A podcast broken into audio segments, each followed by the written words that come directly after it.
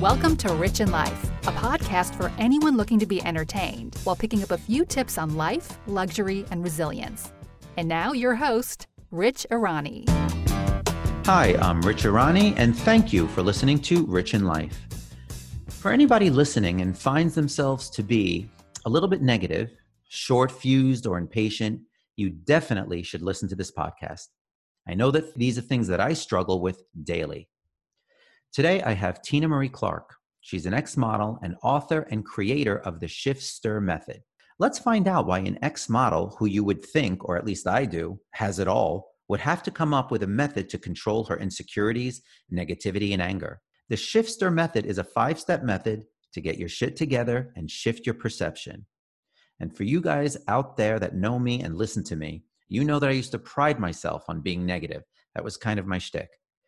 I have to say, it's not cute anymore. I'm tired of getting aggravated and spinning out of control and losing my patience, which is why I love talking to people who are as miserable as me. If they can change their perception, then I can change my perception. And then maybe you guys can change your perception, and maybe the world will be a better place. I mean, probably not, but you know, it's a shot. I know that shifting and changing perception is a very important ideology. I love speaking to all these experts to find out what I can take away and how I can apply it in my own life. Tina Marie Clark, she's a real rags to riches story. I mean, literally and figuratively. She shares with me her simple childhood, her conversion to Judaism, her billionaire husband, her two sons, and how and why she created this method. That's the interesting part. So stay tuned for Tina Marie Clark. Hi, Tina Marie. Hi. How are you? I'm good. You? Good. I know I told this, I know I told this to you the last time. I love your room and I didn't even ask you. Did Kelly Wearstler decorate your house? She did not, but I love oh. her oh. and I love everything she does. So, so many pieces are from her, but she actually, I wanted her to, but it just wasn't possible. She's really in LA and just it, it doesn't work for our schedule because yeah. i'm like i'm really tactile and i need really like hands on mm. like people in my house and to be able to like move different textures and i'm what i think i want is very different than what actually comes oh, yeah. out so i need someone there. So she's a well, little too expensive aesthetic. for me to have that. Yeah you did a great job. I think it's great Thank you kind of nailed it from what i know. Uh, so before i go on i'd like to introduce my guests. So i am talking to tina marie clark who is the author and creator of Shift Stir Method. It's a five step method of shifting your perception, which I find to be very helpful, especially for somebody like me who spirals out of control, gets anxiety, and snaps every once in a while. Um, but I definitely do not scream at my kids that the day has to end. I do not do that three times a week. Um, anyway, you're a wife and mother of two boys, Maximus and Lexington, and, uh, and a convert to Judaism and an ex model as well. So there's a lot to peel away here. I mean, there's so much. And um, I have to tell you, I was skeptical at first. Um, when I heard about you, it just seemed all too good to be true. I looked at your Instagram and, you know, I did, of course, what people shouldn't do is judge a book by its cover. And I'm like, everything just looks too perfect. But after speaking to you, I will say you were refreshingly honest. You really did talk the talk, you walk the walk you talk about your insecurities, your, your anxieties, and how you got to where we are today. And uh, I know you're the youngest of three, raised by a single mom, and you grew up in public housing as well, right? Yes. Can you tell me a little bit about that, your youth well, and growing up? Thank you so much for the beautiful intro. I yes, thank you so much. I did create the Shift Stir method, but I really created the method out of despair from my childhood. I grew up in Section 8 housing. I and in my particular community, it was a beautiful community, I would say like middle class. But my particular house that was Section 8 was like dilapidated. It was breaking down. It was just really messy because my mom had three kids by the age of 21. So our home growing up, like my mom wasn't worrying about the gardening. She was worrying about is there going to be food on the table? So my mom's priorities were, were keeping us alive and keeping us loved. And everything else just got tossed to the side. And she really instilled so much, so many incredible values in us without us even knowing. Um, as we grew up, me and my brothers grew up, we realized how lucky we were, even though we were in such unfortunate circumstances. We felt very ashamed and judged and less than because of our circumstances. And it was made abundantly clear from teachers to you know not being able to have play dates or inviting your whole class to your birthday and no one showing up. There was one girl that actually she dropped off a i'll never forget it. Her name was jen and she dropped off this like um, stuffed bunny she was at least able to drop off a gift. So nobody else came, but at least she dropped off a gift. And I'll never forget that feeling because she could at least do that. She couldn't stay at my house because it was too messy and too wild, and we were the wild kids, but she at least did that. And I'll never, I'll never forget that. It was just so sweet. And I, I think we had like 23 kids in that class that year. So it was a lot. You you felt it and it was palpable. And I think that my mom's early childhood had also shaped her to be more susceptible or more at um, more susceptible to feeling shame and growing up in that household if you don't have someone like really talking about it. But my mom really identified with the shame that was coming at us because she identified identified with it in her childhood that we really had to, both of us, over the last, I want to say 10 years, have really had to work intentionally to break down that pattern that this does not go on. She had it's it, amazing. I had it, and we had it, and it's not going any further. Yes, it, it's amazing how things that hurt you stay with you your entire life. You mm-hmm. can forget so many wonderful things that have happened throughout your life, but there are things that bad things that you remember and it never goes away. And um, I'll never get tired of saying this, but your mom, my mom, they're part of the best generation. And I always say it, and I never get sick of saying it, and I will always say it. They were the generation of, like you said, they were used to being, you know, they, they were used to being less than other people. They were used to a lot of things, not having money, going through the depression, you know, and just not having as much as anybody else. And they've kind of lived through it without shame. They were very proud. And it's like my mom was the same way. She just wanted to make sure that, you know, we were in survival mode. And, you know, we didn't live in public housing. We had a nice upbringing. You know, my mom was, you know, stay at home mom, but all same thing with her. I mean, the house could be falling apart literally. And she just wanted to make sure we were healthy and Amen. there was food. And, and she just paid her bills. She just wanted to pay her bills you know now it's like things change. People just not only want to pay their bills they want to like be tall skinny beautiful have tons of money have the best friends travel i mean there's just the expectations are endless. You know that. Yes. The expectations abs- are endless. endless. There is never enough. And i think that my mom really did an incredible job at focusing and she really didn't have many friends and many things outside of the home because she said that we forced her to do her work. And when she focused on us, she could never regret it. She's like, You can never regret choosing love. And she took a back seat as she was personally developing uh, in terms of inside her mind, but she wasn't developing. She was a young girl. She had three kids by the age of 21, and she really did the work to be able to nurture herself and her soul so she could give us the best parts of my mom and i only know those parts like i i don't know and i i think of you know when we talk about a shift in perception I love my childhood now. I'm so proud of it and so empowered by it. I am so glad that I know what that feels like. I know how good it feels to not feel that way. And what I can tell you is it is not about the accumulation or the acquisition of things that actually feel good. It's being in a place where you can be okay with whatever it is, whatever your circumstances are. And one of my favorite quotes is um, wherever you go, there you are. So as a child, I mm. was in this dilapidated house, but I had love.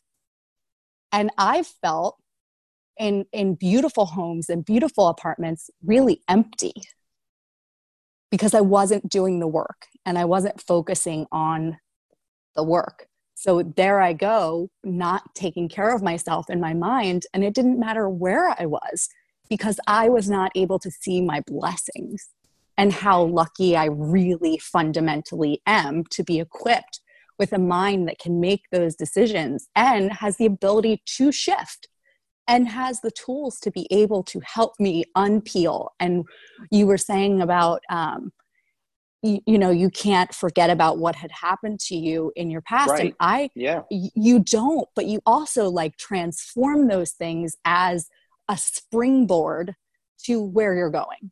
And what you, it gives you that, like the, the pain that it once caused also causes like an emotional charge that when it's shifted, it can cause like this level i want to say of like combustion in a way. Like it, it, it energizes. So being able to have the wherewithal inside your mind to be able to shift those things and it be a positive not to sound cheesy but to alter it and shift it that's really the magic well, that is the magic. And um, first, I have to say, you became who you are because of your upbringing and how you lived. And even though you look back and you're like, wow, we lived in public housing, it was a mess, it was safe.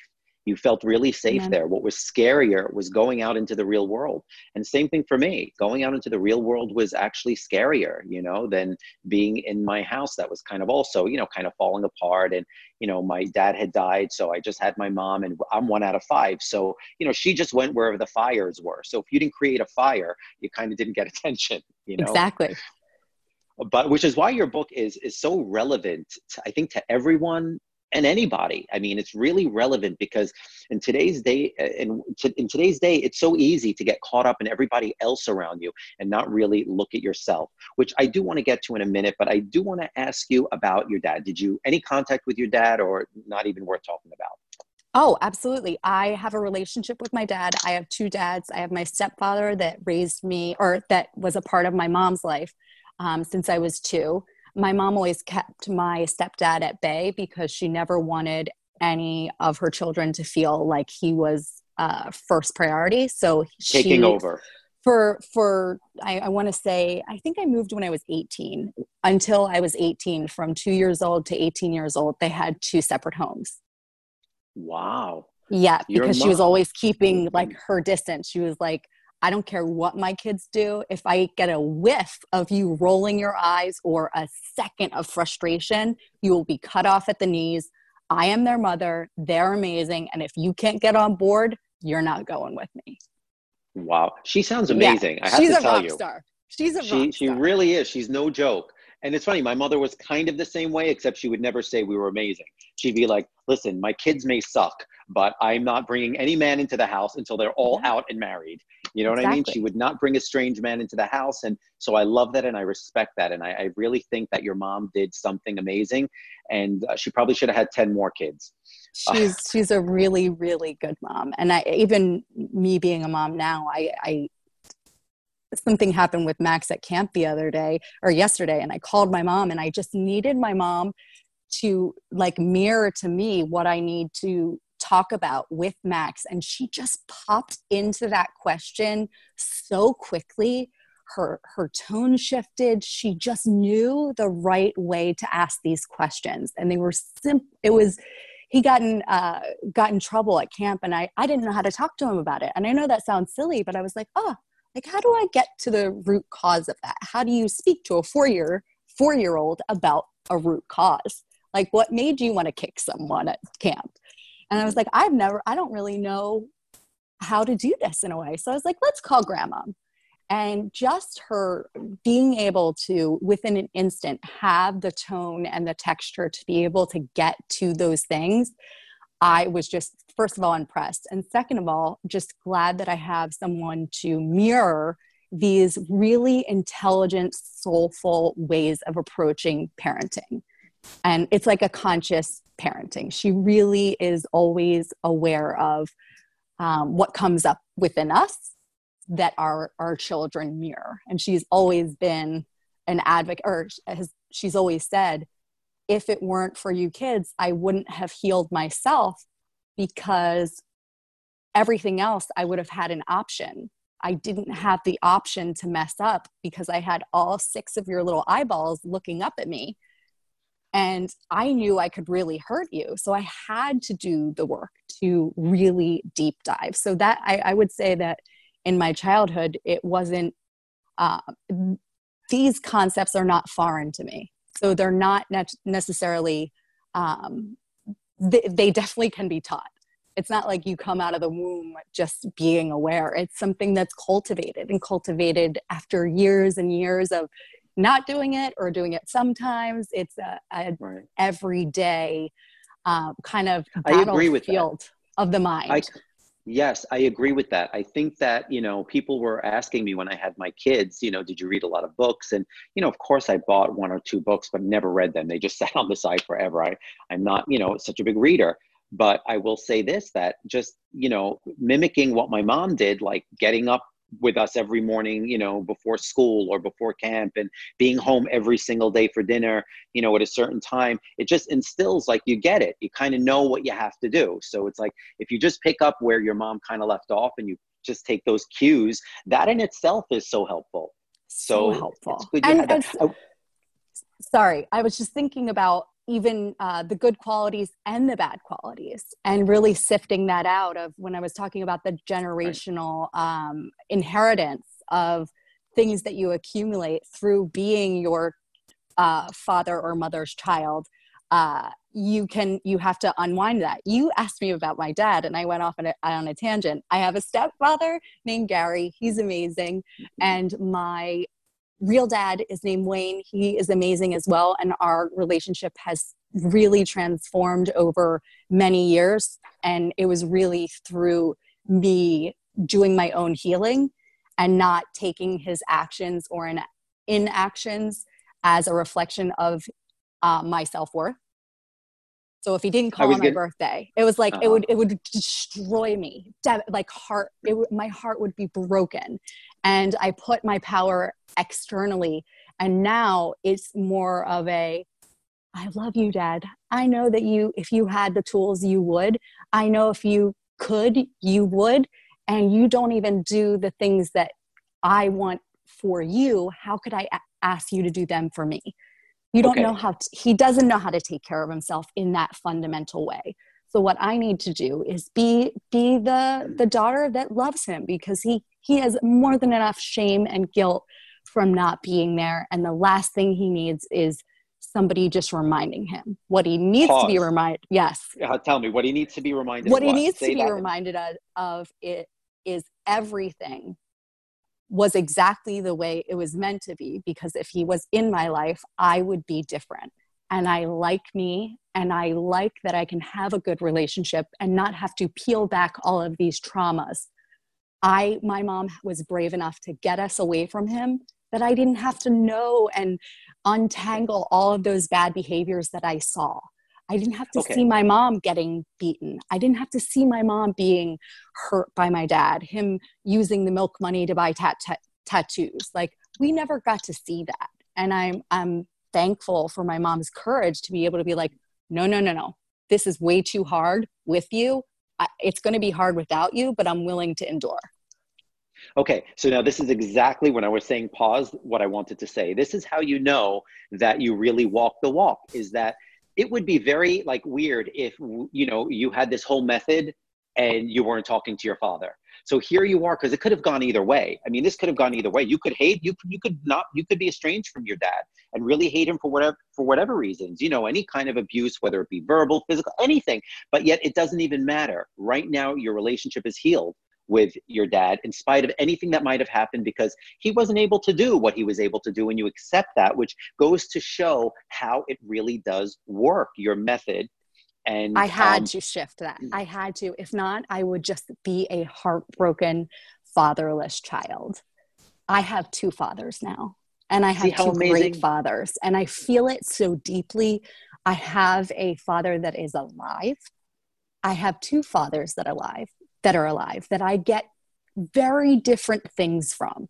My biological dad, he is the most cuddly, um, sweet. I can crawl up in his lap and watch a movie.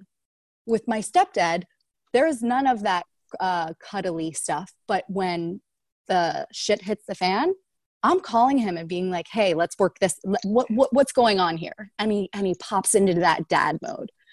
So I get my um, my father figure essence in different compartments of my life. I get it from my brothers, I get it from my stepdad, and my real dad. So I have that masculine energy around me, and I had to just be able to accept the nourishment of the masculinity that he was equipped with like really really get yes. all his best parts out of him and be able to just know that he's you know i think of um, you know that saying don't go to the hardware store for bread i know i don't know it but i like it right? i love it. So it's saying like don't go to the hardware store when when you want a baguette so i think of my dad as like he has a, a toolbox and he has a wrench and he has a allen key and all of these things. But my dad like he only has a certain skill set. So i'm not going to go for him to him for a drill because it's just he's not equipped with it and i have to know and get those things from other places and it be okay but really love how he works his allen key and really okay. love that those elements of him so it, but right. that's taken years and years and years of pain and heartbreak for me to realize that it was um it i was breaking my own heart right i was breaking my own heart well uh, yes and it's funny because you've said that somewhere else and i don't remember is that you have to get out of your own way in order oh. to find happiness you have to get out of your own way and it's crazy because I've tried to talk to friends and people and try to say the same thing that you know take what you can get out of that person and don't expect anything more. Take what you can get from them and just work around. You have to work around the other problems. Just work around it. If they're not you know if they don't you know feed into the things that you need or they're not there for you when you want to talk or they're not there to you know help you out in business or whatever just work around that. Take from them what you can get from them and accept it. And i think that is truly a gift. And i think when you say you had to work and it took years and years I, I totally can see that because it took me years and years to get where I am, and I'm still a mess. You know, I'm still a mess and learning every day, and I want to learn every day how to be a little bit better.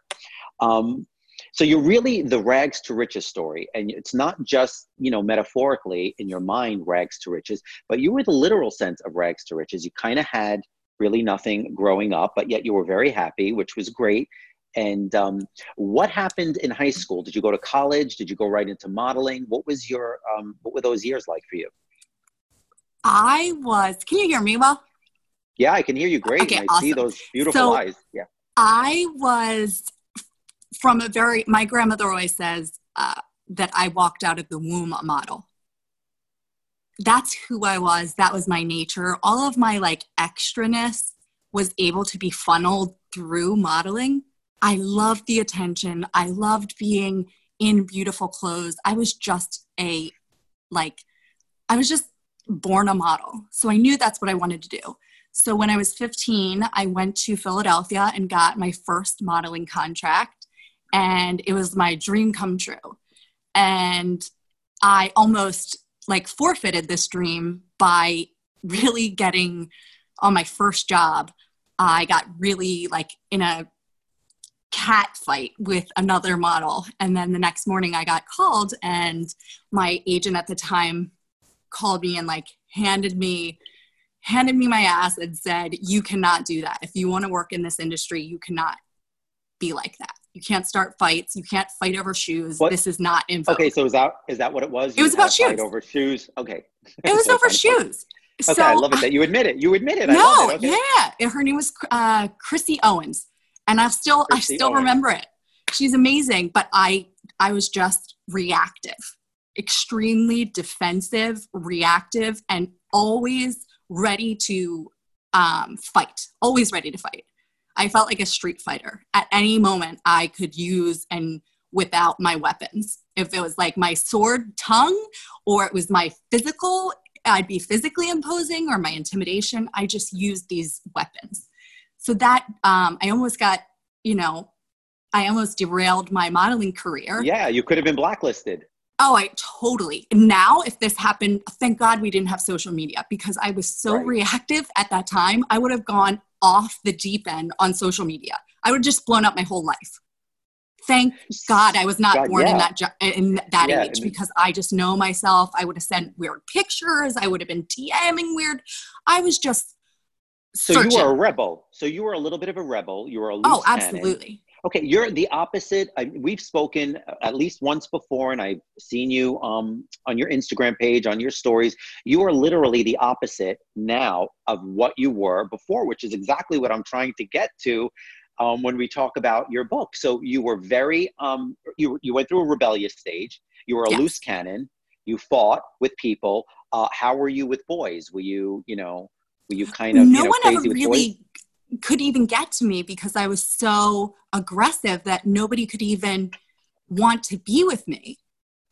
And I would just be so uh, like masculine that I would push people away. But I definitely went through a lot of time from 15 to 18, I would say, that I was looking for love in all of the wrong places. I did not value myself, I did not respect myself, and I was willing to take crumbs for e- my body even.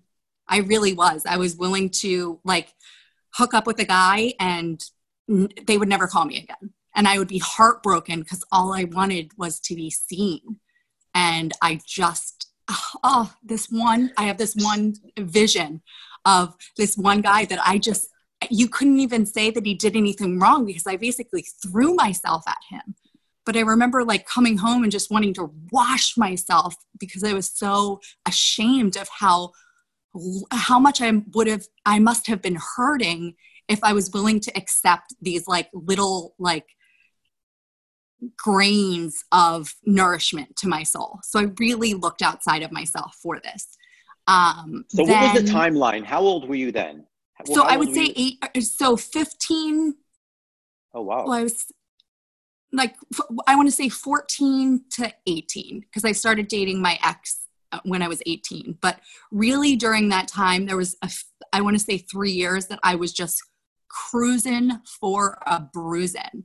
I just was, I was kicked out of, uh, from the age, or from sixth grade to 12th grade, I was in like six different schools. So I was expelled. I was, you know, throwing chairs. I was just I was really wild wow. and I felt feral. I felt really wow. feral, just untamed. I could nobody could tell me anything. I was just too defensive. So then I started modeling, started making my own money, and really modeling really changed my life because it allowed me into a softer side of myself. You know, nobody looks good in Chanel if you don't have that poise and that posture of a soft, feminine, girl. Like you're not like a bulldozer wearing Chanel. So I would go to these jobs and I would have to try on not only the clothes, but try on the attitude of something softer. So I did so it really worked as also therapy for you. Modeling kind of oh, was almost I, like I, I say it saved you. my life. Like people are like, oh yeah. "Oh my god, you know, modeling was so bad for my body image and my whatever. And i was like oh it's so interesting that you can be in the same industry and really get two different things or seven different things. But it was so deeply healing for me because it was the one thing i wanted more than anything. And it was the one thing that made me embody my future self. That the energy the essence the vibration.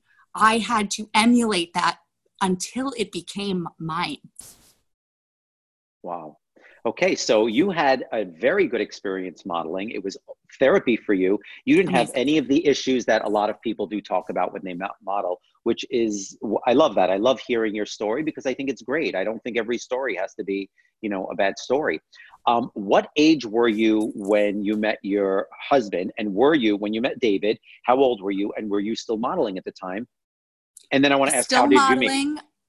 I met him when I was twenty or 20, okay. 20 or 21.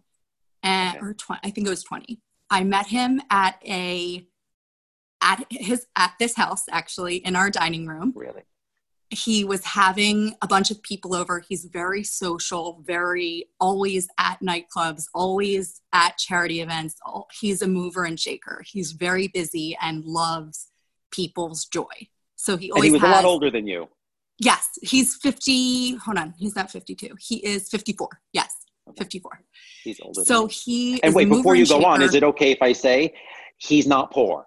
Can we just yes. go no, on? no, no. He's Can extremely say successful and very wealthy. He's he's very wealthy. I when I googled him, it was like one of the wealthiest people you don't know. You know, we Yeah, know all the he's- obvious ones. he's one of the wealthiest people you don't know. You will not know him. You'll never hear about him. He's never in the newspaper. He doesn't like that. He's doing anti PR. He does not like, he's so, See again, Um, walking the walk. yes, Again, he's so modest. walk. Modest, He's you still very- don't know about him. You're more popular than he is. You're Oh, yeah. He doesn't, is. and he's like, oh my God, good job, babe. Like, he's so impressed with this whole thing. Like, he doesn't even, it doesn't register for him. It, it- So how did you meet him? So tell me what happened. You're 20 and he's whatever, like uh, Okay, so I'm much older than 20. you. I, I get invited to his house uh, for a weekend with another girlfriend that I modeled with. She was invited by a promoter that was staying here. So David always has promoter friends and different people in the industry that are just his friends because he sees them at the clubs and, you know, whatever. So Mhm. they were staying at the house and they invited my girlfriend Lee Green and I. And I remember saying, um, and I was shuddering, like shaking, thinking about the word, the words, the Hamptons. I'm from Philly. Like this sounds like some rich people, weird Yep. stuff that I'm going to have nothing to talk about. I hope they don't ask me where my parents summer because my parents summer in the Jersey Shore, like in a Yeah. camper. Not like, please don't ask me where I summer. Don't ask me what college I went to. Don't ask me where my, like, please. It was just like my worst nightmare because I had such big, um, heavy, negative beliefs about rich and power and ego and that they were better than me. So I the last thing I wanted was to be around those people because I would have to deal with the upheaval of all of those emotions of feeling less than. So I tried to avoid that at all costs. But my girlfriend's like, "Oh, come to this thing." And I'm like, "Okay, under one condition. I drive." So I had an Audi TT at the time, so it's like top down, driving to the Hamptons. We get there and it, I pull up to the house and there's a bunch of cars outside. And I'm like, this guy obviously is going through a midlife crisis. Like, who know? Like, okay, because there was like really fancy cars. It was this huge house. I was like, okay, let's see, let's see who this guy is. So I get inside the house, and it is Friday night, and it is Shabbat dinner. And I had never experienced Shabbat. I didn't like that. Wasn't I never experienced Shabbat because my girlfriends that are religious they do it, but I was never with them because they weren't with people that weren't observing. So was this party a Friday night Shabbat party? Friday night Shabbat dinner. Wow. So I, like walk that. in, I, I like it. and Yeah, it's like continue. 20 people at a table. Uh-huh. It's low lit. It's a beautiful, huge table. And I sit down, and he- David had saved two seats at the head of the table for when we arrive. So I arrive and I I see him, and he's got his legs crossed, and he's his hands folded in front of him, and he's got this white pinstripe shirt on, and he's just looking at me, and he's like batting his eyes, his eyelashes as I'm speaking. So I think I'm like getting on well with him, but nothing romantic. I was with um, a guy prior, or I was in a relationship for seven years with my ex from 18 to 24. So I was in a So relationship you were still in a relationship while you were at his house. when I met You were in a him. Yes, when When I met him, because it was it was purely platonic. I was just like, oh, we're Right. going to go to this house. It's nothing romantic.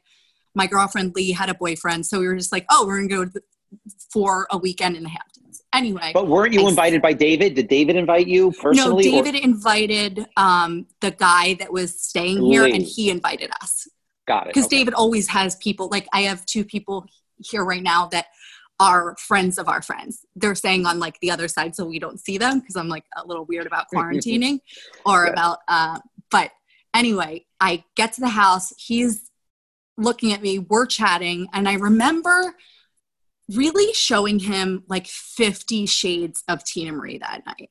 I showed him the political Tina Marie. I showed him the sassy Tina Marie. I showed him the smart one. I uh, the controversial one, the sexual one, the whatever. I was just like, let me get a read on this guy. And as I shifted into each personality, there was no change within him. And his face remained the same. And I remember being like, what is under that hood? What is that guy? What what is going on? I don't not affect people. I know I You can't get, shake him. You I can't he was unshakable. You couldn't rattle him. I could not rattle him. So I was like, what is going on with that guy? Anyway, I I just I don't know what it was, but I knew that there was something special about him. But I was deeply in love with my uh, then boyfriend, loved him. Anyway, we remained friends for, I want to say three or four years. Um, but there was always when we would have lunches, and we would only do lunches. One time we had like a late night together, but we would hang out and I would get such a big charge and he would rattle me up. Like everything would like become disorganized within me. And I would come home really anxious. And I was like, oh, like I can't, I'm just, this is too much. And I wouldn't know how to process the information. And my mom would say, like, when I saw him too often, she would say, like, oh, you need to go on a David diet. You know, you need to go on a diet from him. Like, whatever, somehow he just like whacks you out. And I, we didn't even know what it was at the time.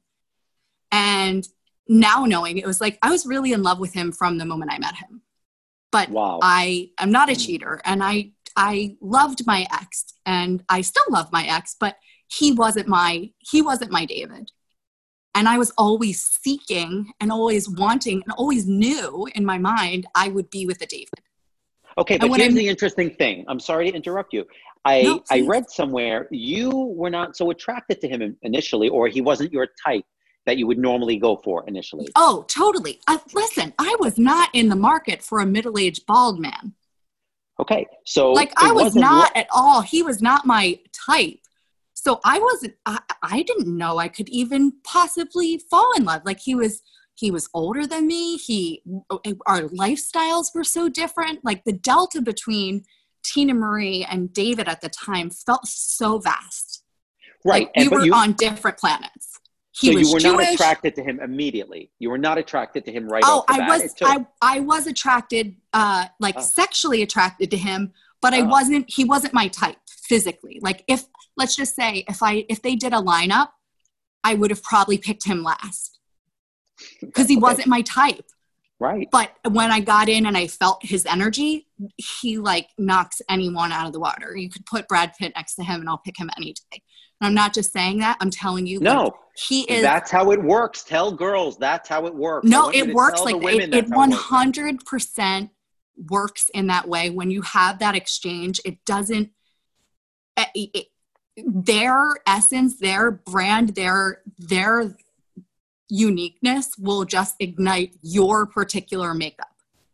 So when I say for girls when they're looking for advice, it's like don't uh, stifle yourself by going based upon your type because I would have discredited the best thing that would ever happen to me because he's not my type. But he's my type. He's my he's my it's like a lock and a key. He is totally my type, but physically I wasn't, I, I didn't even, that wasn't a part of my, you know.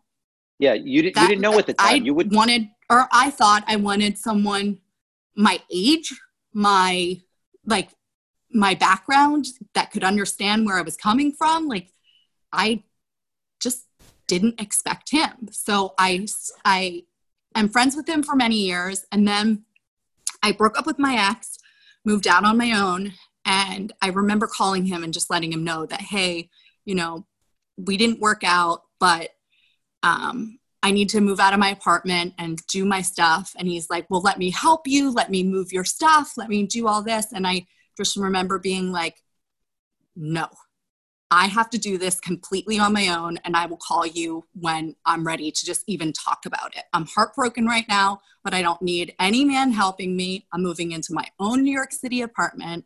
Um, this is, I, I need to be clear of anyone right now, but I want you to know because you're not going to hear from me for a while, and we were very close. So, anyway, I, uh, in the meantime, I start dating other men. For four months, I'm dating a few different guys, having the time of my life best summer ever.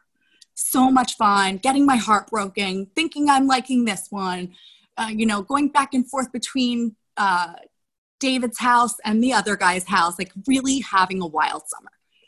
And it was my, it was a, wait, what was it? Oh, it's my birthday coming up. And he's like, let me take you on it. David said, let me take you on a trip. And I'm like, no. What do you mean? The old let me like, take you on a trip scam. Yeah, exactly. So I'm thinking like, okay, you're going to take me on a trip. Like, okay, I know what's going to happen on this trip. We've only sort of hooked up. Like, we're going to go on this yacht and we're going to be sailing in the south, south of France. But what if, oh, because we were so close as friends, I didn't want to mess that up by sleeping together. I didn't want to mess it up because I'm like, wait, no, no, you're my friend. Like when I think of David, when back in the day, even now, I think of the one person.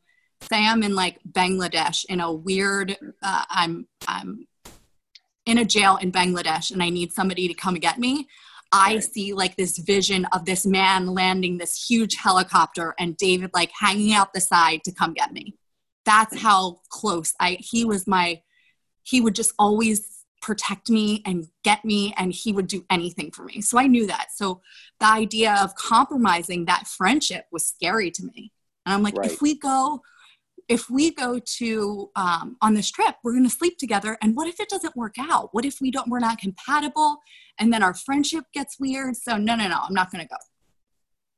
Anyway he does he pulls some strings to get my girlfriend to want to go on this trip as well he pulls it all together. We go to Saint Tropez and we just have the most amazing time and connect so deeply. And because I knew it was either going to go one of two ways, it was going to be all that I ever dreamed of and what I thought could possibly happen, or I could be really wrong and I could mess it up. So I had to take the chance. So I took the chance. We fall in love. And like fall in love in the way that you're just um, the way that he spoke to me the way he he was so strong and so assertive and so um I don't. It was almost like the. It was explain. almost like, and I hate to use this metaphor, but it was almost like the daddy that you kind of needed in a way. You, you know what? I thought about that too because I'm like, oh, like maybe could it be daddy issues and whatever? And I'm sure that there is some element to that. You don't have to have an issue with daddies, but maybe you did grow up having, you know, a stepfather, and maybe a biological dad that really wasn't so dependable. So here, what you really needed was the stability, and that was a big part of the attraction. Absolutely. And I just think the the difference for masculine and feminine, like I was never in a position where, and I think that this is extremely important to me. And I think a lot of other women can attest to this. I need to be the little spoon. I cannot, if I'm the big spoon, I'll walk all over you, I'll bulldoze you, and I will not respect you. Left to my own things, I will get away with whatever I think I can. I have to have a man with strong uh, strong mental force field of boundaries of like no no no no no no sister. And david can really like i, I want to say let me know that he's not liking something by the look in his eyes. Like i can hear him saying without words are you done yet? Are you done you can hear this? him think it. You can, can, hear, him, him thinking, thinking. in the other room. You hear him I thinking in the other room. Um, he doesn't ever have to say anything to me because I I know it, and I like I, I'm I'm self-correcting. He never has to right. say a word because I'm like, mm, I love that, that doesn't work. That's not working. I love that. and I love that you know how you are. You know that you can be controlling. You know you can walk all over somebody. So you need the fact, you know, that this man in your life is very strong and you want to make him happy and you're not afraid to be the woman. And I think that's what we once we discussed last time on the phone is you're not afraid to be a woman. You're not afraid to to use your womanly wiles to get, you know, to talk to him, which I really respect about you because my mom was that way. Every time we got in trouble in school, she'd march right in and tell the rabbi, I'm sorry, what did he do this time? And he'd be like, oh, don't worry. You know, he'd send me back to, I would never get in trouble because that was my mother's go-to. She'd always use her, you know, charming way about her and everything would be fine. And when you, when I spoke to you in the last conversation, you have that same outlook with your husband, which I think is such a great thing because it's a tool that I think a lot of women don't take advantage of.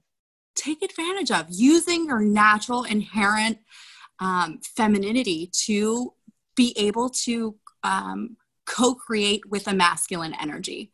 And I think that it is a push and pull and a, a, an ecosystem that is always waxing and waning. And I think that when you tap into that and really realize that your power is in your femininity, and it's great to have masculine energy, but if you are with a masculine man, not a Peter Pan or somebody you need to take care of, you nine times out of 10, you will win better when you stay in your your highest. And i believe feminine femininity and softness is the ultimate and most powerful and potent for women to use i just think it's uh, i, I love always that. say i am my most powerful when i'm in my softness and i'm raised as a ninja with a single mom so the idea of softening is so contrarian to what I know. It's just it's right. counterintuitive. So for me, right. surrendering into my natural state, because me being a ninja is when I'm afraid and I feel like I have to protect myself. But when I'm actually in my softness, I am like I was trying on the softness for the Chanel dress at my work. I try that on in my relationship and really soften into that. And I just, my relate, it's like WD 40 for my relationship.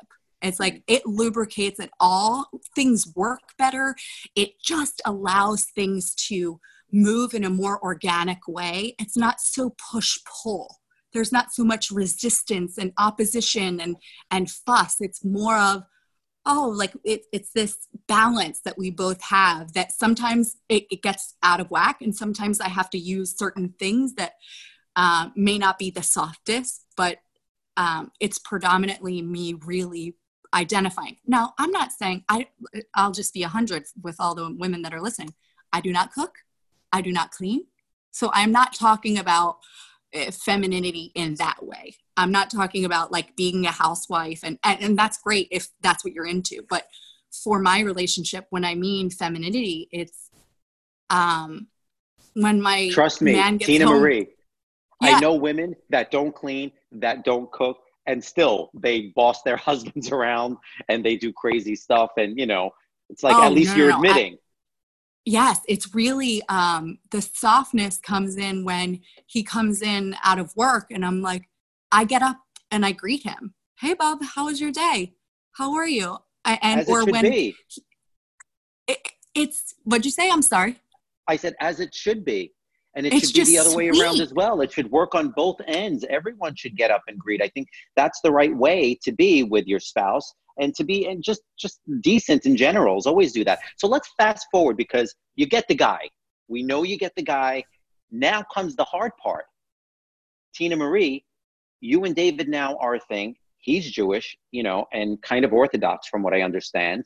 And yes. now you're not Jewish. How does that, how does this conversation take place? Does he say, well, you know, you're going to have to convert? Or did you say, you know, I don't mind converting? How does this whole thing happen? It was never really a conversation until later in our relationship in terms of I was I always felt Jewish. I knew I was Jewish. I knew I loved Jewish Jewish customs. I felt really deeply connected with the laws of Judaism, when it comes to cultivating um, like a good foundation for having your children to be growing up in. I just knew that my children would be raised Jewish. There was never a question. Because for me, what I was guided by was um, spirituality. So, spirituality for me had um, had never come up in relation to religion. But when I heard David speaking about uh, Judaism, all of the principles and ideas that I talked about with spirituality always had a tie back to the Talmud and all of the scriptures and all everything had a reason and I was so impressed by that. I was like, okay, if we're going to do this, then I want to be Jewish. I have to be Jewish. And it's not even a question. It's kind of like, well, we're not having a divided family because I don't want anyone to ever question or uh, wonder about um, the Rosenberg boys. We hold, these boys have a long line of Jewish men, and it was my honor and privilege to be able to continue that. And it was so sacred for me. It was such a big deal. I felt honored that I got to continue this line. This I love that. Rosenberg tribe. You know, I, I got to so be a great part that you knew to put your kids first. You knew to put your kids first. Nothing matters more than your children. And what you did was you literally you put your kids first and you embraced everything that came along with it. But I feel like it kind of if I'm if I'm reading you right, that it kind of came natural. It's funny, I have friends oh that yeah, yeah. It definitely it definitely came natural all i i just thought like when i was going through my conversion and technically through my grand or my great grandmother's side they're um, from Sulzbach Our, the last name is Sulzbach and they were from Germany so my great or my great grandmother she converted to Catholicism for my uh, grand or she converted for her second husband so that's how it got um, Right. passed down. So we are actually like my lineage is Jewish, and we had I to was like going to say your lineage is, is Jewish. Yeah, so we a lot had of to people go in Germany did that. They they converted just they were so afraid of being Jewish. exactly. So any excuse to convert. So yes, that is true. So your lineage really does go back to Judaism in a way, which is why you probably felt such a connection. I absolutely did, and and when we were doing my conversion, I remember um, speaking to my rabbi, and we were able to like pull up court doc or um, like the uh, not obituary, but the like her No, no, no. You're talking about yeah, was yeah. The, where she was um, buried. She was Jewish, or, The Beit uh, buried in the a Beit Jewish cemetery. So they Yes. said technically they could use that as a form of that your bloodline is Jewish. And I said, I appreciate that, and I like that as extra, but I want to, for myself, be able to be educated in what it is to be a Jewish wife, mother, and you know, I wanted that extra because I didn't want to ever feel insecure about my religion. I never wanted to not know. I didn't want to like haphazardly do it. I wanted to really like get in there and to be able to.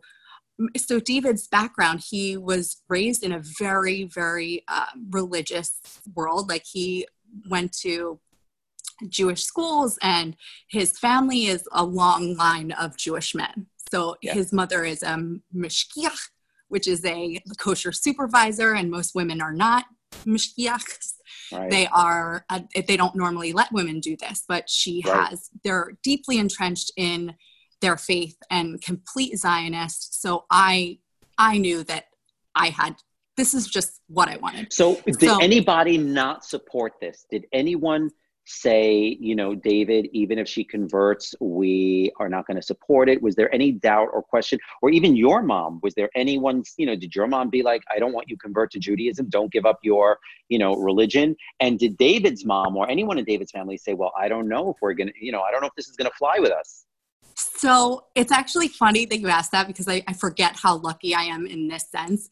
Um, my mom, when I told her, she's like, yeah, like kind of duh. Like, of course you're like, you've been wanting to be Jewish since you were little. So we actually found this little scroll, this mezuzah that I put on when I was five years old that I mm, like nailed into my dilapidated house when I was little. I wanted to be Jewish. I didn't even know what that was, by the way. I just was really already kind of drawn to that. I wanted the mezuzah there. My mom's like, yeah, like you've we've had that we had that on that door for years. Always somehow curious and wondering. So it was not foreign to me, uh, or foreign to her. And my family is like, it, and I also think if your family has doesn't have, um, I was raised spiritual. I wasn't necessarily raised religious. So if my parents had had that, I think that would have been different. But they were like, whatever, whatever you believe in that helps you to be a good person and bring your family up in a nice way, you do that. And right. then for David's mother, his mother actually converted to Judaism. She was Greek Orthodox. So I was really lucky that she knew that, and she's she does what she does now. She's a kosher supervisor. So she knows that you can really convert and have it be your all when you're dedicated and have it be like she, she knows firsthand. So I don't think that there was an issue. I also don't think that David's mom necessarily knew or even anticipated ever him ever getting married or having children. He was oh, he was like an eligible bachelor. He never lived with a woman never was engaged never married never had kids. So he never did any never lived with a woman tina marie you had everything on your side you had the fact that he was you know a confirmed bachelor his mother who was greek orthodox who converted to judaism I mean, you had everything kind of on your side, so you kind of you did have it easy in that respect. I did. Unless when I'm you went really to the rabbi, did they pull a Charlotte on you? Remember we discussed this. Remember Charlotte in Sex in the City? She goes for the Oh, yeah, conversion. yeah. They slam the door, and they're like, "No." Did they, They pull that didn't. you? they didn't because i just had so much um i would say uh History. like a rigor. I was just like this is who i am. It wasn't a question of if i wanted this or whatever. I was like no no no this is who i am and this is what we're doing. So i think when you have that authoritative like certainty in your heart where you're like no no no i am jewish. I'm just going to let you make me official. That i think that commands a different energy. So when i was speaking to my rabbi and I, I i studied for so long so i think that they may let you and then in the beginning they kind of test you out to see if you're really going to do um, if you're learning if you're applying the principles Right. if you are you know if this is how you're going to raise your family or is it because oh just so you know i was pregnant at the time so it, it could be oh because i'm getting married or oh i'm getting pregnant or it could be for many different reasons so they're always looking to be like wait your life is going to be a lot more restricted and a lot different why would you want Right. to do this why would you Yes, sign up for all of these responsibilities That's So the million really dollar to- question.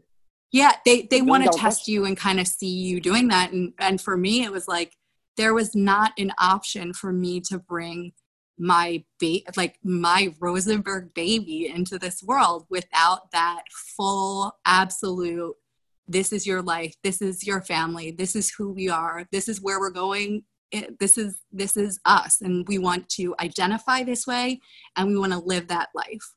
So that was really it there there really wasn't an option. Right, and also they kind of knew in your lineage there was Judaism exactly. There. they had already So I had think- backstory I think yeah, so they so they know. Um, so that's it, it's incredible. Does your family come over for Shabbat dinners? Are they shocked that you do this every Friday night? Like I, I have my love it they love it, of course. they they love my and my family and his family it's only his mom now because his his father passed away actually the first we weren't even dating yet it was like the month before we became official his father passed Wow. and um, so now it's just eva but eva is just so cool and so amazing and my mom and aunts and uncles and cousins and They everything are always trying to get her food because she's an amazing cook. She can like whip things up in like a second. She could do it with her tie or her hands tied behind her back. Tied, She's amazing. So it's we're funny, my always doing friends that would Shabbat. come. Yeah, that you do Shabbat. I was going to say that when my friends do come, you know, they'll have start off with appetizers, and then we go to another room to eat, and they're like, "But we just ate," you know. It's no, like there's like, "But never eat?" done eating. She has like six They're salads at once. I keep it pretty simple when I'm when I'm cooking Shabbat, but she's full on, and it's very Wait, easy for her, and she loves doing it. and she loves doing it. Yeah, it, it becomes second nature. I find that it becomes second nature. It brings her joy. It really like fills up her tank to to help other people to re- or wow. to like nourish other people. That's like it, it's you're either with it or you're not.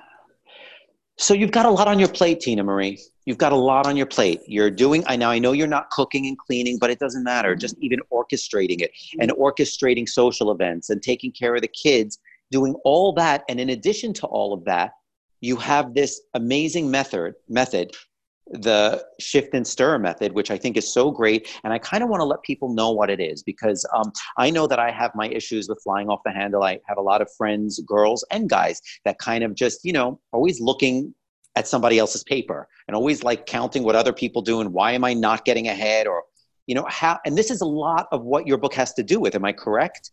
Tell Absolutely. us more about it.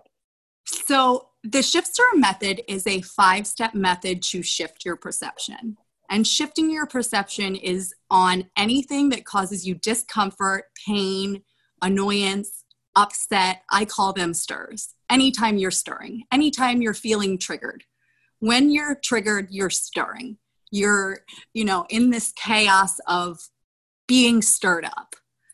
And when after you're, a stir is a negative deviation in thought when your mind goes and, and spontaneously erupts into a negative thought pattern. It can happen within a second. You could not get that email or get that text, and you're automatically like off. You run to the races with your thoughts, and you're feeling, and either physiologically or emotionally, you're feeling the ramifications of that. So that could show up in a bellyache, that could show up with you you know, uh, biting your nails, it shows up and manifests as an indicator that you're stirring. So the method is really designed for you to identify when you're stirring.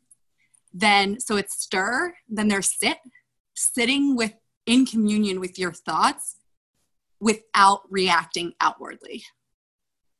So when you want to email your boss back with that snarky comment or email that um, friend friend that or eh, eh, the guy that you went out with and you really want him so desperately to invite you to that wedding sitting with it or that friend that uh, offended you and didn't invite you to something and you're really churning and you're stirring up and you're like you don't like me and you never put me first and you never whatever it is that your don't mind react. is made up don't you, you react. are yes so the sit is designed for you to sit in communion with that discomfort. Okay. Without reaction. That does not mean you can't respond, but you cannot respond from a fear based way because that is just, it's not in alignment with your nature. You need okay. to be able to work it out. So then there's the sift, which is sifting through the thoughts, emotions, and thoughts and emotions that are happening within you. So it's going inside and asking yourself and the the book is a workbook so it'll allow you to really get clear on where is my point of pain? Where am i perceiving my sense of victimization? Where have i attached myself to this narrative? And is this narrative associated with my original stir? Nine times out of ten that person's actions or inactions are only touching on or brushing up against a fear that we've had dormant within us since we were children. They're just poking at it and it's coming up with us uh, up within us so we can heal it. So it keeps on happening over and over. You're like, "Oh, I always meet this type of guy." And you're like, "Wait, yeah, cuz you're getting the same information over and over saying like, "Wait, you need to pay attention." Then okay. there's the share, which is the fourth step. And this is one that I really have been talking about a lot recently because the share is about connecting with other people and owning your awful. I love that. Owning your awful. Owning yep. the parts of you that you'd rather hide, disown, reject, and point out in others. Mm-hmm. Right. And point out in others. Point out yes. in others. No, look at yourself. Put a mirror in front of you. Mirror. Yep. So it, it's not that person's anything. Mm-hmm. This is something to do with you. There's a part of you that is responding to that narrative.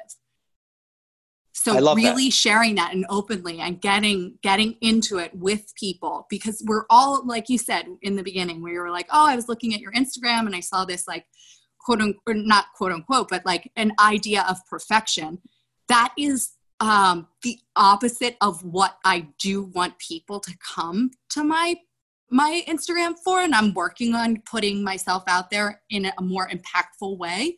But i want someone to be able to know by me owning my awful and sharing and being vulnerable with what I am dealing with that they don't they don't feel that that opposition. Because when you own your awful you really even the playing field with yourself and others and you realize your humanity and how much we are same same but different. We're all going through the same things. It's just manifesting in different ways. We're all in pain and it all shows up. And i think that social media really like everybody loves a good before and after you know? Everybody's like oh i was here and this is where i'm at.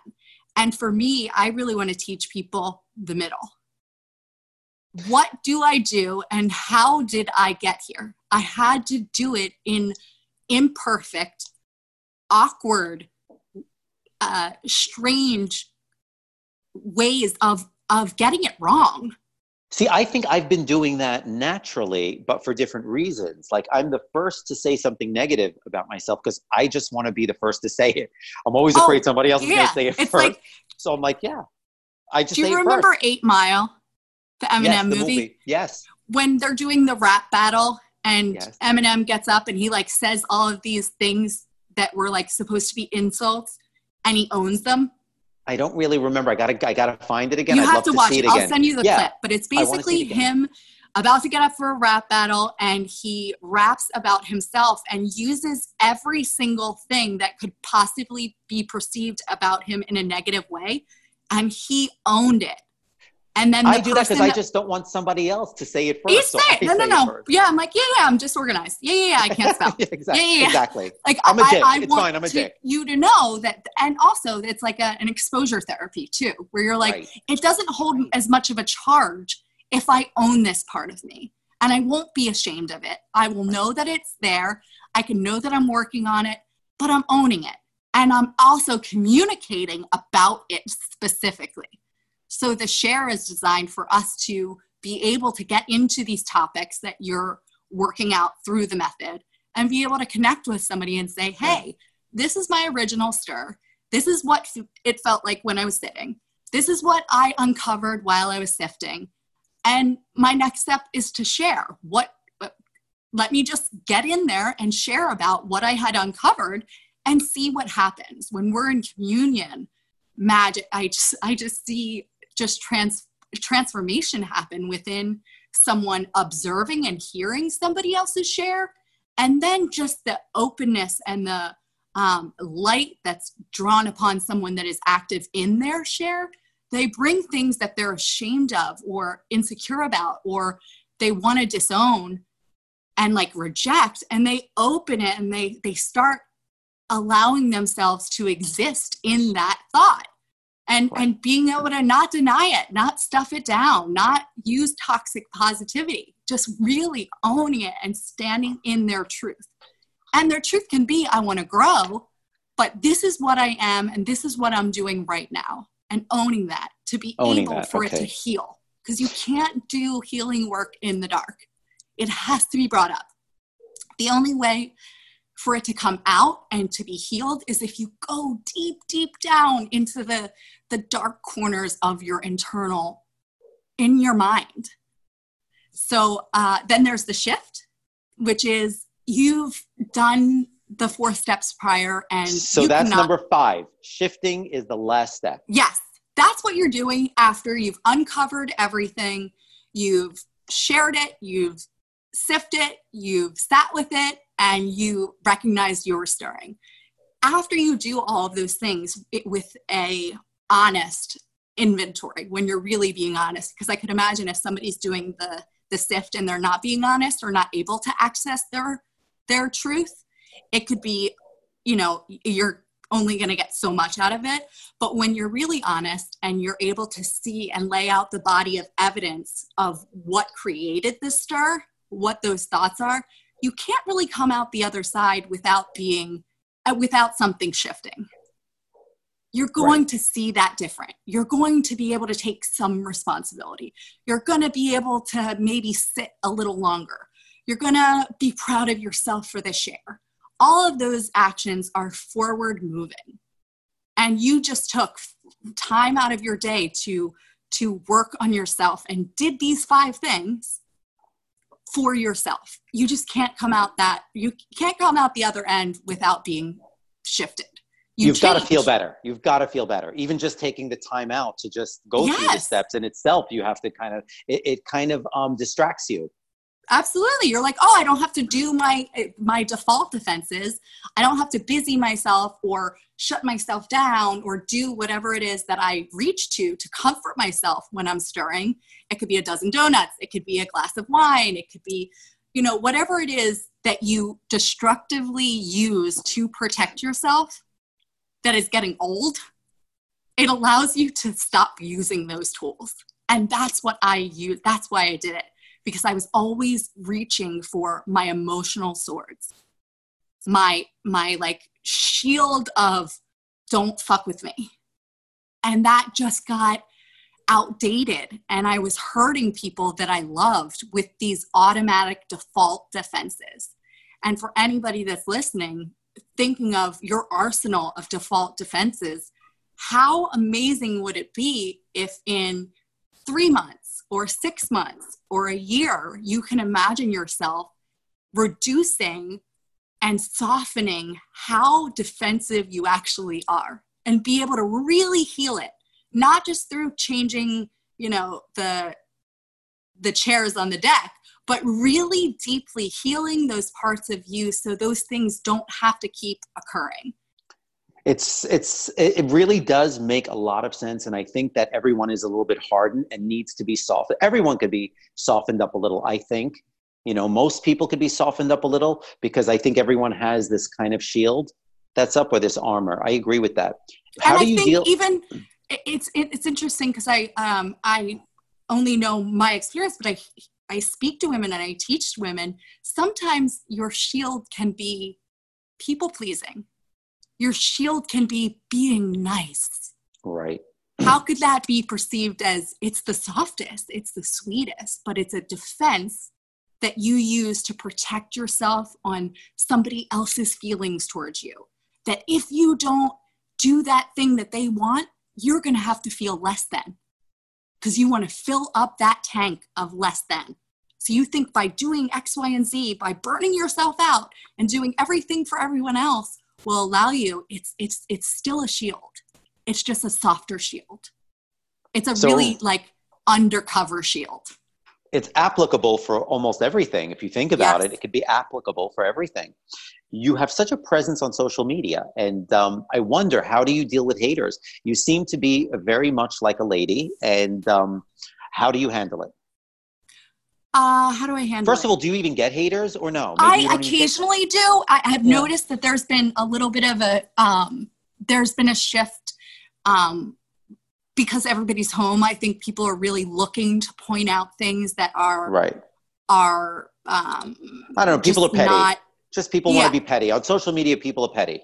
Yes. So people are like uh, looking those things up, and it, it allows you. I've noticed when I do get some commentary some of it's like, own your awful. I'm like, yeah, yeah, no, I, I found that funny.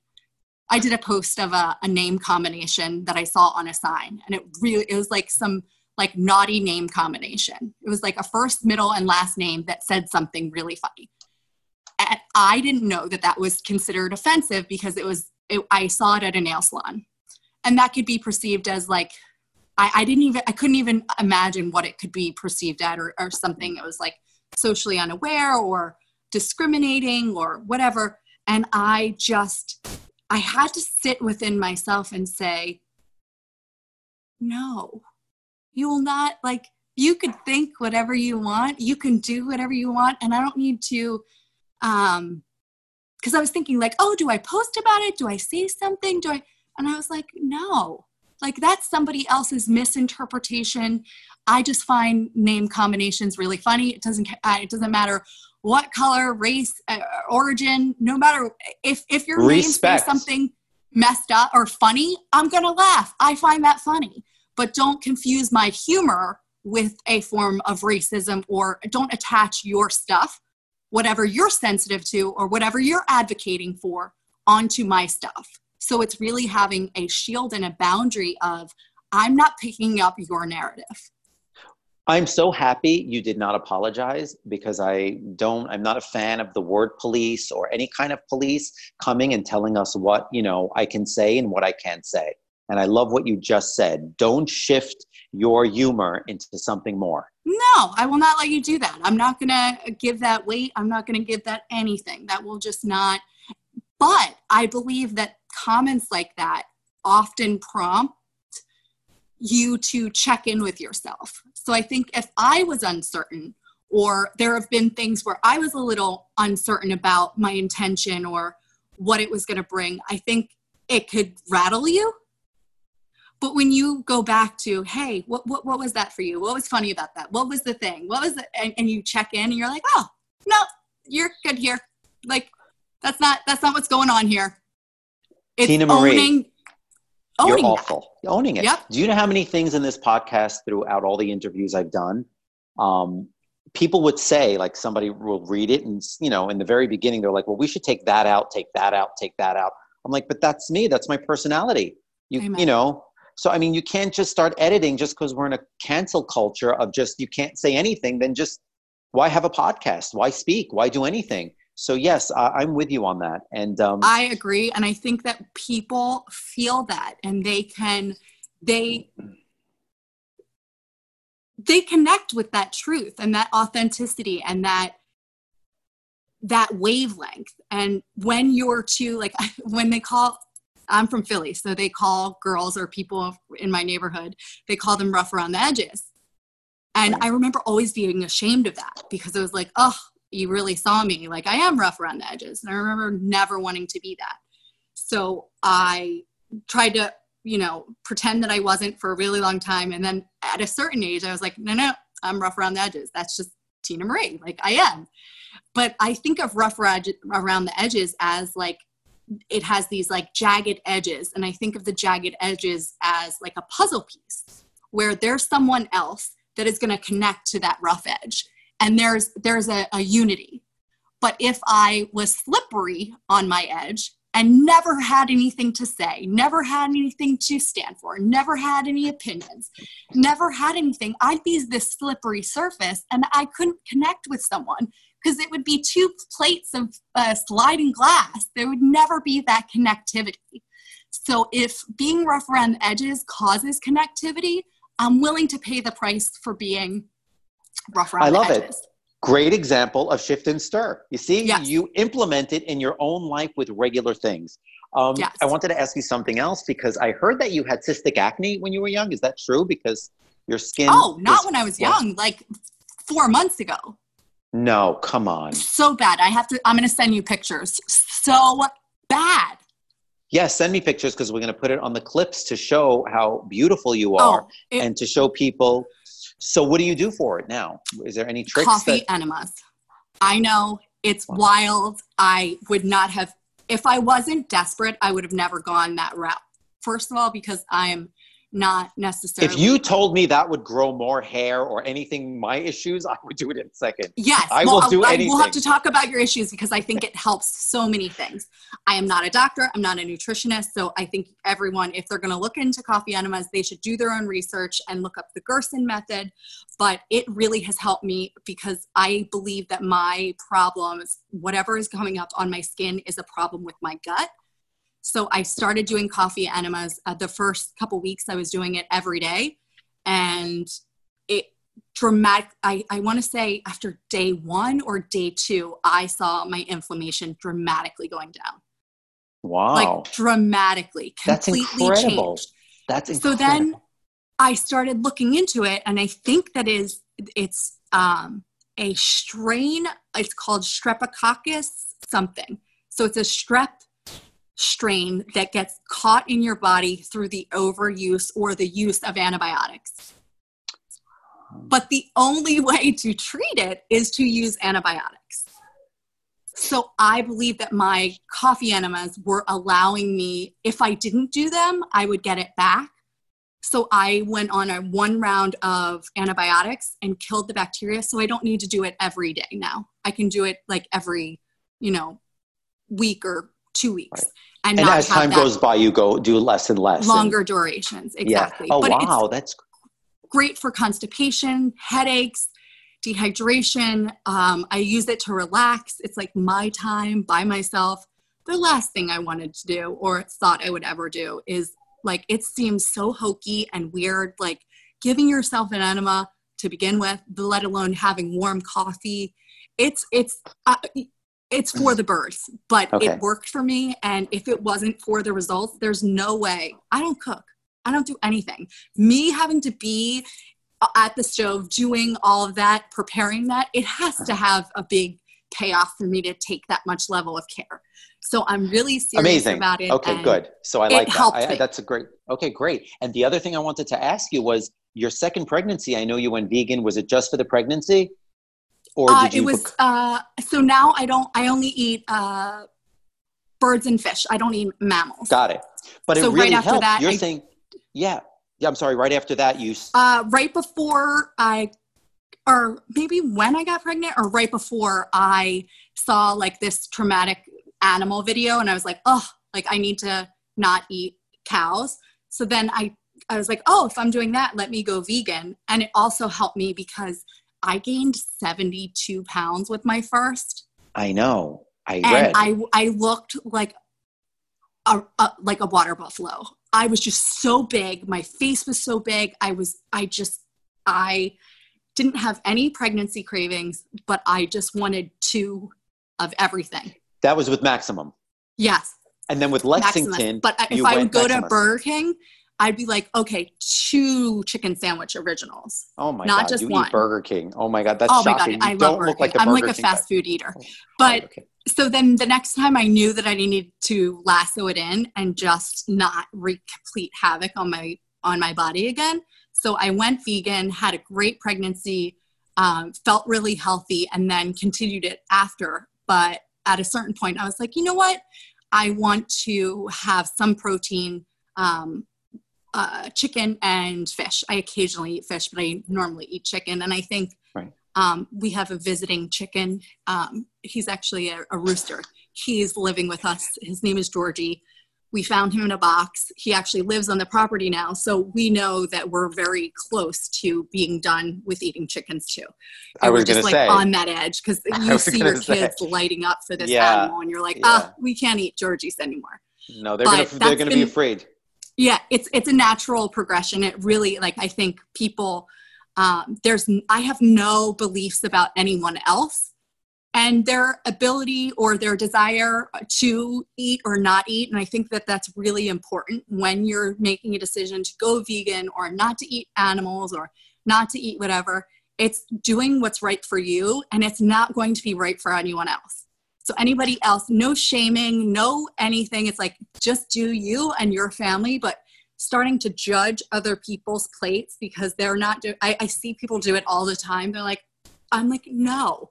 Like this is just what i'm doing. I want you to get down with that cheeseburger. I'm jealous because i wish because i want to eat that. I just choose mm-hmm. not to. And there's no okay. um, shame attached. Because i think people uh, i read a meme and it said something about oh how do you know someone's vegan and it says because you'll know within the first five minutes of me talking to them so it's like a, a source of identity yeah. for a lot of people. But just being like a relaxed vegan is great, or whatever combination you want. But for me, Perfectly it was just cutting said. out mammals. I think it's perfectly said. I feel like you have so many layers to you. You do a lot of research about everything you get into, and I love that. I think that Thank you're you. a big source of information and even inspiration. And your book, Shift and Stir, I'm excited to get it um, from Amazon. I already ordered it and I'm excited to kind of implement it into my own life. And I will say, I can't wait to meet you in person. I feel like we do have a lot in common, believe we it or not. We really do. By talking, I think we have a lot in common. Same, same, um, but different. Okay, so thank you for coming on, and um, I look forward to seeing you. Bye. Bye, babe. You've been listening to Ritch in Life with Ritch Arani. If you liked what you've heard, click subscribe so you don't miss out on future episodes. Or visit us at ritchinlife.com. That's R I T C H in life.com.